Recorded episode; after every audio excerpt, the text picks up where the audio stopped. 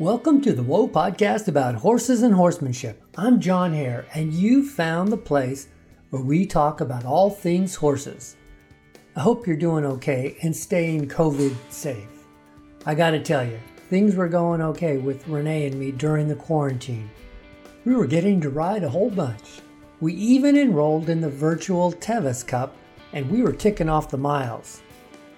Then, as they usually do in Bakersfield in August, things got stinking hot. Really hot. 107 to 112 hot. We plowed through a couple of early morning rides, but it was a slog. Then the fires started around us. Thankfully, we're safe from the wildfires, but the smoke created dangerous air quality levels in our part of the valley. We hunkered down at home and could do nothing but wait it out. Hey, how are things in your neck of the woods? I hope to have a better production schedule over the next month. I've got a few podcasts in the works now. I didn't realize how difficult it would be to get guests during the quarantine. Some people seem to be busier than ever. In the meantime, I've been working on my YouTube channel. Yep, I've had one since 2008. I'm trying to combine my photography and video editing skills to bring you some worthwhile information. Check it out.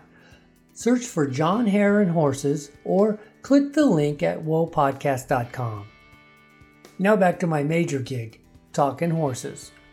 Wanting to be a cowboy growing up was not even an option. Horses seemed far too expensive for my family living in the suburbs of Los Angeles. Besides, there was a slew of Western movies decrying the fact the cowboy was dying with the American West. So, it took me a while to come around to horses. And through horses, I was lucky enough to play cowboy a few times. Go on gathers, be in the branding pen, helping vaccinate. About 10 years ago, my farrier brought along a helper by the name of Lane Selfs. Lane was a teenager back then. He was so good at high school rodeo he got his permit to ride with the big boys. He rode bulls for a few years, traveling around the country. Exciting stuff. He came back to Bakersfield and began his own farrier business. We'd lost contact, but I ran into him shoeing a neighbor's horse. He mentioned that besides doing farrier work, he was day working at a few of the cattle ranches around the area. I asked him if he would come on and talk about cowboy life today. Keep in mind, in different parts of the country, ranchers do it differently than we may do it here in California. Here's the conversation with my friend, Lane Seltz. So, Lane, thanks for doing this for me. I appreciate it. You bet. We're talking to Lane Seltz today, and he's a friend I've known uh, for about 10 years now. We met in 2010. Yep. You were, you were still in high school. I would. I'd be in a senior, senior high school. No, I graduated in 2013. 10. I'd have been, been sophomore, probably sophomore. You- sophomore when I first came around, and then I went full time helping Sean, and I turned 17. So probably seen me a lot when I was about 17 years old. You just gotten your permit to ride bulls, I think. Yeah, yeah, yeah. So I turned 18. I got my permit, the PRCA, got my permit. Then I filled it. Then I got my card, and I was rodeoing professionally from 18.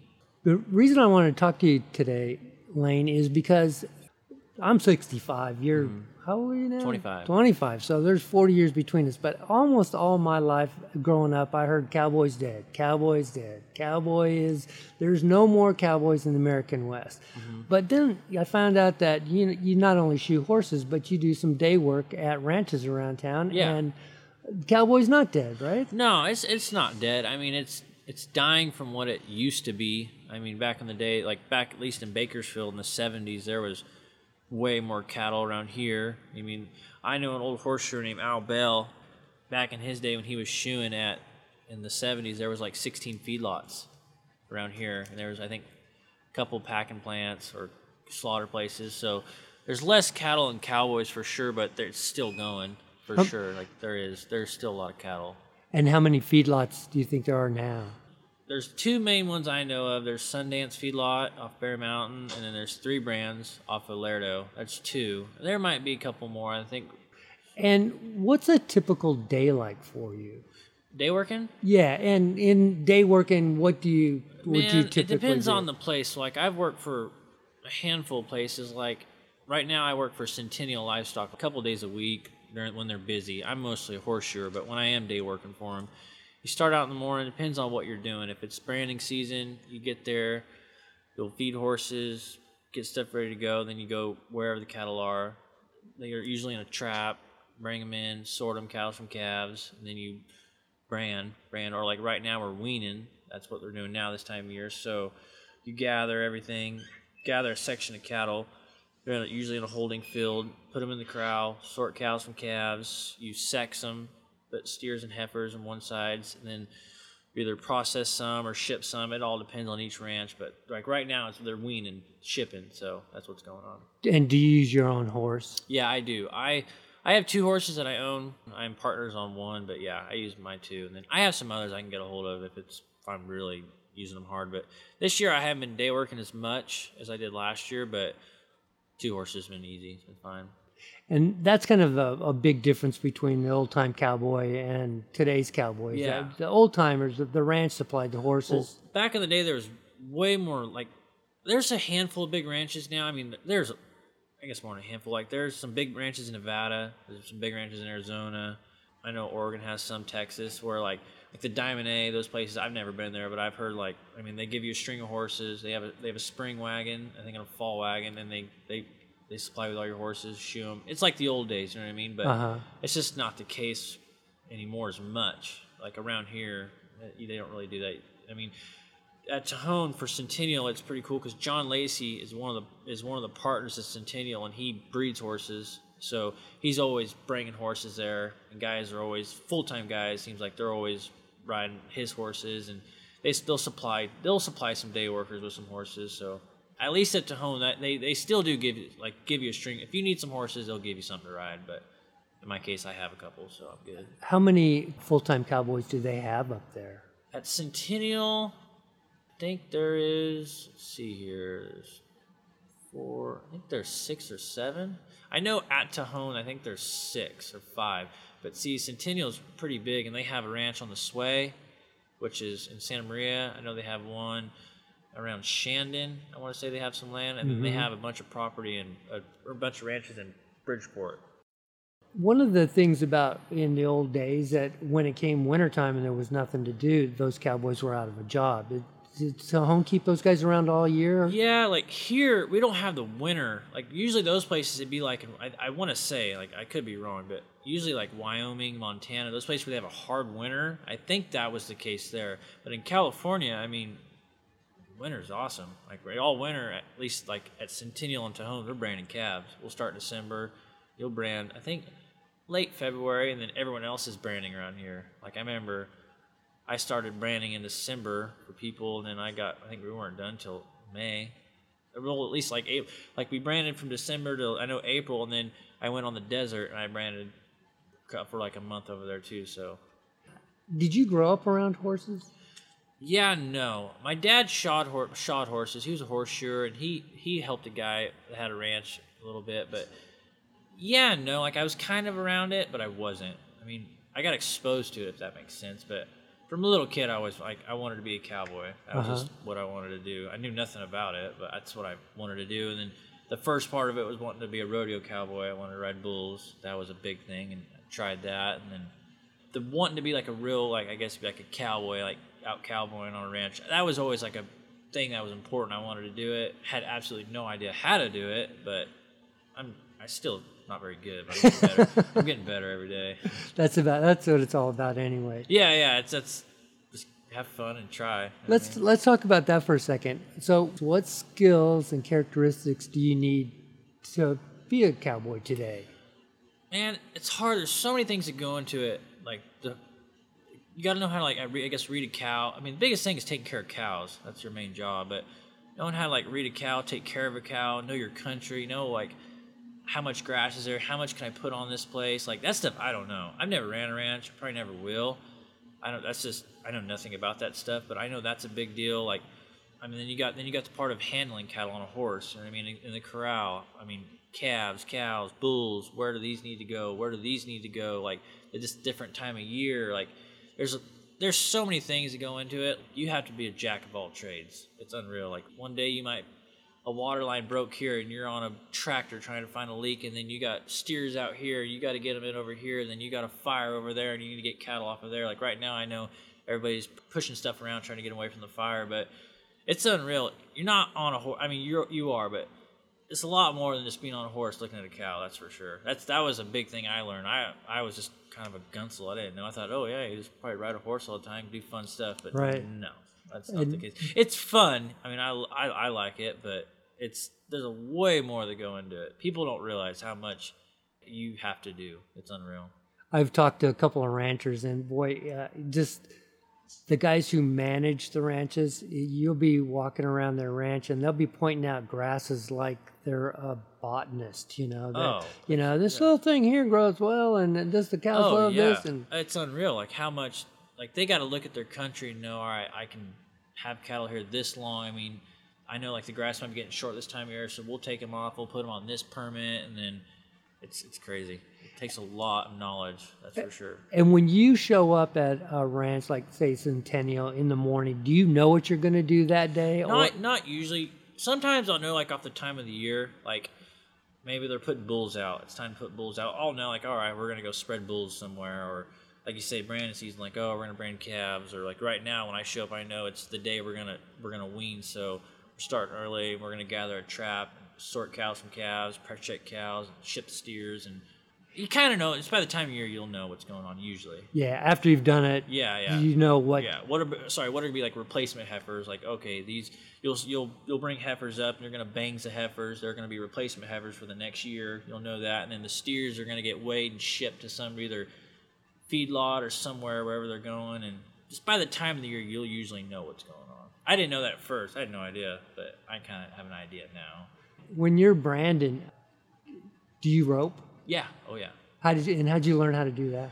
Man, I I learned how to rope at Denny Watkins' house. And he, I that's kind of how I got my start in rodeo. He's been in the NFR 19 times. I didn't know at the time. I just rode my bike up there and said, "Man, I'd like to come hang out." And he's like, "Yeah." And I started pushing up steers. He was giving lessons, and I just kind of started messing around with the rope. And he's one of them guys. You're gonna if you're gonna rope at his house, you're gonna do it right. So he'd help me out. And I got to where I could swing a rope pretty good. Then I got to riding a little bit over there. Then just kept trying and kept trying. I got to where I could do it all right, and then trial and error. I mean, I've been in some good wrecks in a branding pin. And you? I just you don't know until you know, you know. right, so right. just trial and error. I mean, I'm I still struggle this day, but just getting better and better. But doing it, it's the main thing. Doing it, practicing. What's the toughest thing about day working as a cowboy? man, because things change so much. They can tell you to go do this. Like, all right, we're gonna go gather this field, or you're gonna do this. Well, what if there's a fence down and there's cattle on this next field? I don't know. I don't know that field. You know what I mean? Everything can change so much because you're dealing with an animal, and obviously an animal he doesn't know what you want. That's probably one of the things, and not knowing where you're at. A lot of times, usually, like if, if a ranch hires day workers, it's usually because they have. It's like we need more guys for this, and a lot of times you don't know where you're at, so it's trying to see like your landmarks, and if they tell you you're gonna go this circle, you see this canyon, push them up this canyon. You know what I mean? Like that's probably the main thing that took me longest was figuring out where I was. I was known as a guy who got lost. I've been lost a lot. Well, that I got to tell you, that makes me feel so good because I was on a gather one time, and the guy goes, "As soon as you see us over the over that ridge there, then you start heading down." Well, I stared at that ridge for oh, yeah. two and a half hours, and I said, "Well, shit, they got to be coming down now." Oh. And I was the last one into camp, barely got uh, Oh. barely got a meal, and Oh, uh, it's awkward. I've been that guy. Oh, I've sucked. I, did, I just learning. You're trying to find your landmarks and like. That's one thing I I really focused on was like find a landmark and just know. Thing was too is if you can you can be up high and be like all right, I got to go down this canyon. Well, you get in this canyon and you look up and everything looks completely different. You're- yes. and there's fingers coming off, and this is shit. I, I had no idea, and I ha- I've had some pretty really good guys help me. Like, I mean, biggest thing is being humble and be like, I know I don't know anything. I want to learn. And That's what helped me. But oh god, I, I, I remember two years ago I was working at for Rancheria. They're all a bunch of good. They're all we're all a bunch of good friends over there, and uh, I had this purple raincoat. I mean, it was bright purple, but I called it my "Find Me" jacket because oh, the fog rolled in. I didn't know where I was. I'm like, oh mm-hmm. god, I'm never gonna make it home. So I told everybody, it's my "Find Me" jacket, so you guys can know where I'm at. So, and that came from getting lost a couple times, being humiliated. And just a, What was the worst time you got lost? there's never been a really worse time. It's just Were you gone? How how long were you missing for? I guess you're not really okay. So I mean, you if you're going off to move some cattle around, I guess it's not missing. It's like people think you know where you're at, but I mean, I I sat on top of it's called Winter's Ridge at Tejon, and I was up there for three hours just trying to get down. I got like by an old fence and came down. I didn't have a pair of wire. I didn't cut the wire, and I went on each side of this ridge just trying to get down, trying to get down. I am like, man, I don't know how I'm gonna get off here. I mean, I could see where I needed to go, but I was stuck. I'm like, I'm gonna have to go all the way around, and I didn't know where I was, and I've been lost a couple times, but nothing I really can pinpoint. You know, like I've the more I do it, the better I get. But I'm sure a while back I was I was I was kind of in a blur the whole time. But Were you ever out back in the back country and uh, come off your horse? oh yeah, oh yeah, this is a good story. I was at this ranch called the Toll House. It's a really old ranch. Bunch of cowboys around here, guys have worked there, and Is that up by like Shaver Lake? No, stuff? it's um, it's right by Caliente off Oh, 58. okay. It just caught on fire a while back, and I and I was greener than a gourd there. I mean, I still am, but we're over there. And I'm with this buddy of mine named Logan, and we ride up. We're just looking for remnants, some steers that they're missing. There's some short, and we get up in this steep, nasty canyon, and he gets like he we get four of them. Well, they take off down like a I guess we're on the road and they get down it like in this deep spot. Well, they come up the road. Well, they are going back to where they came from. So I'm like side hilling across this deal, and I mean I'm glazed over, just like we can't lose these. We just came from a bad spot. I'm side hilling. Before I know it, my horse tipped like he uh, just loses everything and just rolls down the mountain, down the side of the hill. And I did a front flip. I ended up in the tree, like it was a down tree. I was in the tree. My horse is upside down, laying on his laying on his back inside of a tree, like a side tr- like side of the hill. And I was like, "Oh shit!" So I uh, I go find my buddy Logan, and I was like, "Man, I'm in a bind." And he's like, "Where are you at? Like, where's your horse?" I go there. He goes, "Oh shit, dude, you're in a wreck." so he's upside down, and I got my saddle off, and we put we took a rope on his hind feet, and like pulled him over, and thank God he was smart in that way, and he got we got out of it. I've been bucked off a couple times. I've never really fallen off. I mean, I have fallen off. Don't get me wrong, but not gathering cows usually. I've been I've been bucked off. That's for sure. So. Did you ever run out into a, a cow or a steer out or bull out in the back country that was just unbelievably hard to get them to do what you wanted them to do? Yo, oh yeah, and I see. I don't have dogs, so that's a probably something I could use too. I see. I don't. I'm not a full time guy. I shoot horses too, so I don't really want dogs to take care of them. But like the other day, we were in the Stallion Springs, and uh, I was working for a buddy of mine, and there's two slick bulls. They had been branded. They were like four or five years old, and they one of them they they ran off the hill, and my buddies they all had really good dogs, and they stopped them. Well, we tried to give them up to go up this canyon and get on the road to get out of there, and they turned around, tried to hook us and everything, and they're pretty wild. But like they say, the, the dogs really helped, and we got them up on the road and went well. There's been there's been some dangerous moments where they're just not going to do what you want them to do. Right. But that's when it's good to have way better guys around. They got good dogs, and they, they know how to go about it. So And that's the other thing about cowboying is that it's one of those jobs that there are so many different variables until you've done it for oh yeah, oh 10 or 15 years, you really haven't seen everything. no, right? and- and I've only been day working for like two years, three years. I mean, I've seen. I'm compared to some, I'm nothing. I'm just a body there, but I've got to see some guys like really good hands, have really good dogs, and know how to know how to move cattle around. Where some people that just be a wreck, and it's not even they know how exactly what they're doing. And it goes smooth as smooth as glass. So. Is there one important thing that uh, that people need to know when they're riding out in wild country like that? That what what about what do they need to know about their horse? He's got to be like sure-footed and know that like if you're like I say if you're gonna go in some bad country, know he's good-footed and he's gonna like he's got the gas to go. You know what I mean? To get get you around. And one thing I had to learn is a horse isn't a dirt bike. I've tied some horses up before, a couple horses up before just learning like you can't ride like that. You got all day to go. You can't ride them like a dirt bike, going up and down, going up and down everywhere.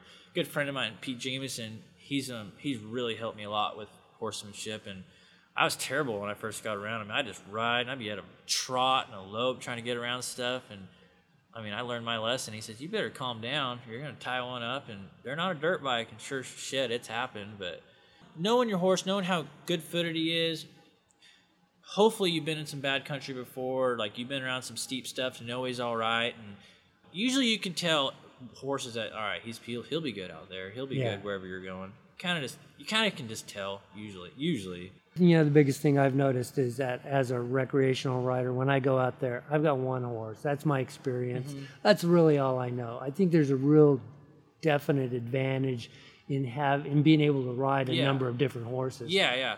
When I when I first started messing around and branding calves, at day working a little bit, like I didn't own a horse for a while, so I just whatever I got, I got. Now it, I would I only want to ride my own, so yeah, it's crazy. I rode some stuff. I'm like, man, that would suck. if I had that one, I would glad I'm not on that dink. I think that was that, there's some stories about those old ranches where the ranch gave you five or six horses. There was usually a couple of oh, dinks in man. there. Back in the day, they rode some broncs. I mean, you hear them like them older guys. I mean, they're so beat up because they. I mean, they rode some broncs. Nowadays, horses have gone in the right way. Like I mean, the breeding and all that stuff. They're just they're so much better. I think personally. Back, I mean, they were they were sure some hammer-headed, tough son of a guns, but probably had to make a bronc ride before you got there. That's what you know. I was thinking. It takes so long to have the experience to be good at cowboying, but mm-hmm. then by the time you've gotten that experience, you're so beat up and oh, broken. Yeah. You know that. Yeah. Oh, for sure. I mean, I've, I shoot for a handful of guys that you can tell they were badasses in their day, but they took a toll on them. I've, I've seen it for sure. Those old guys who you could just tell they could ride a bronc, they could rope anything, they could fight anybody, but they get older and it catches up with you. So now do you spend most of your time shoeing horses? Uh, yeah, I, I'm shoeing about like right now. I'm I'm helping Centennial wean, and I'm shoeing three four days a week, and I'm helping them two days a week. But it just depends. If someone like if they're like, oh, we could use three days, I'll help them three days or four days. Like next week, we're gonna go to Bridgeport. I'm gonna we're gonna pre-vac for Lacey Livestock, and we'll be there from the 26th to the first.